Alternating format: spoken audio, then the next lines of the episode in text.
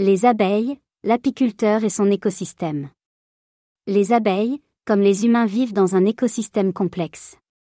Il y a des milliards d'interactions entre les insectes, les plantes et les insectes. Lors du choix d'une installation de ruche, il faut prendre en compte le maximum de paramètres, les abeilles, mais aussi leur environnement et plus généralement l'écosystème complet.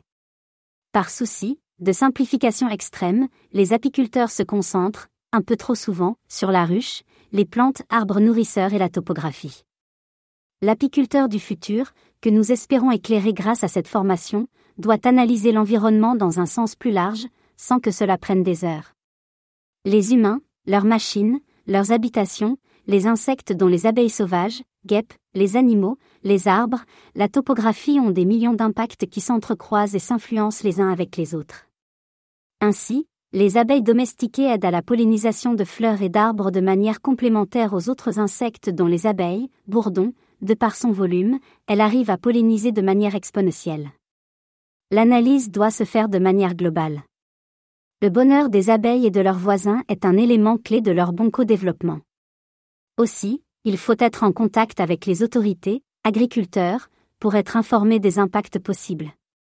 L'explication et la pédagogie permettent parfois de convaincre de manière bienveillante ses partenaires. Les agriculteurs et les jardiniers peuvent être des supporters de vos ruches s'ils comprennent leur impact sur eux, leur culture, et s'ils ne se sentent pas incompris. Ainsi, il est conseillé, chaque année, de conserver quelques pots de miel pour remercier les voisins, administrations, pompiers, ils ont un impact aussi sur les abeilles. Le pot de miel est un gage de rappel, presque quotidien pour les consommateurs réguliers, de l'impact des abeilles sur nos vies. Ainsi, les insectes tels que les guêpes peuvent parfois un excellent nettoyeur des ruches. Tant que l'impact n'est pas trop fort et qu'un équilibrium se produit.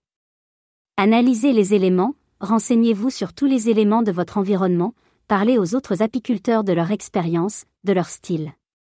Ainsi, vous éviterez de reproduire leurs erreurs.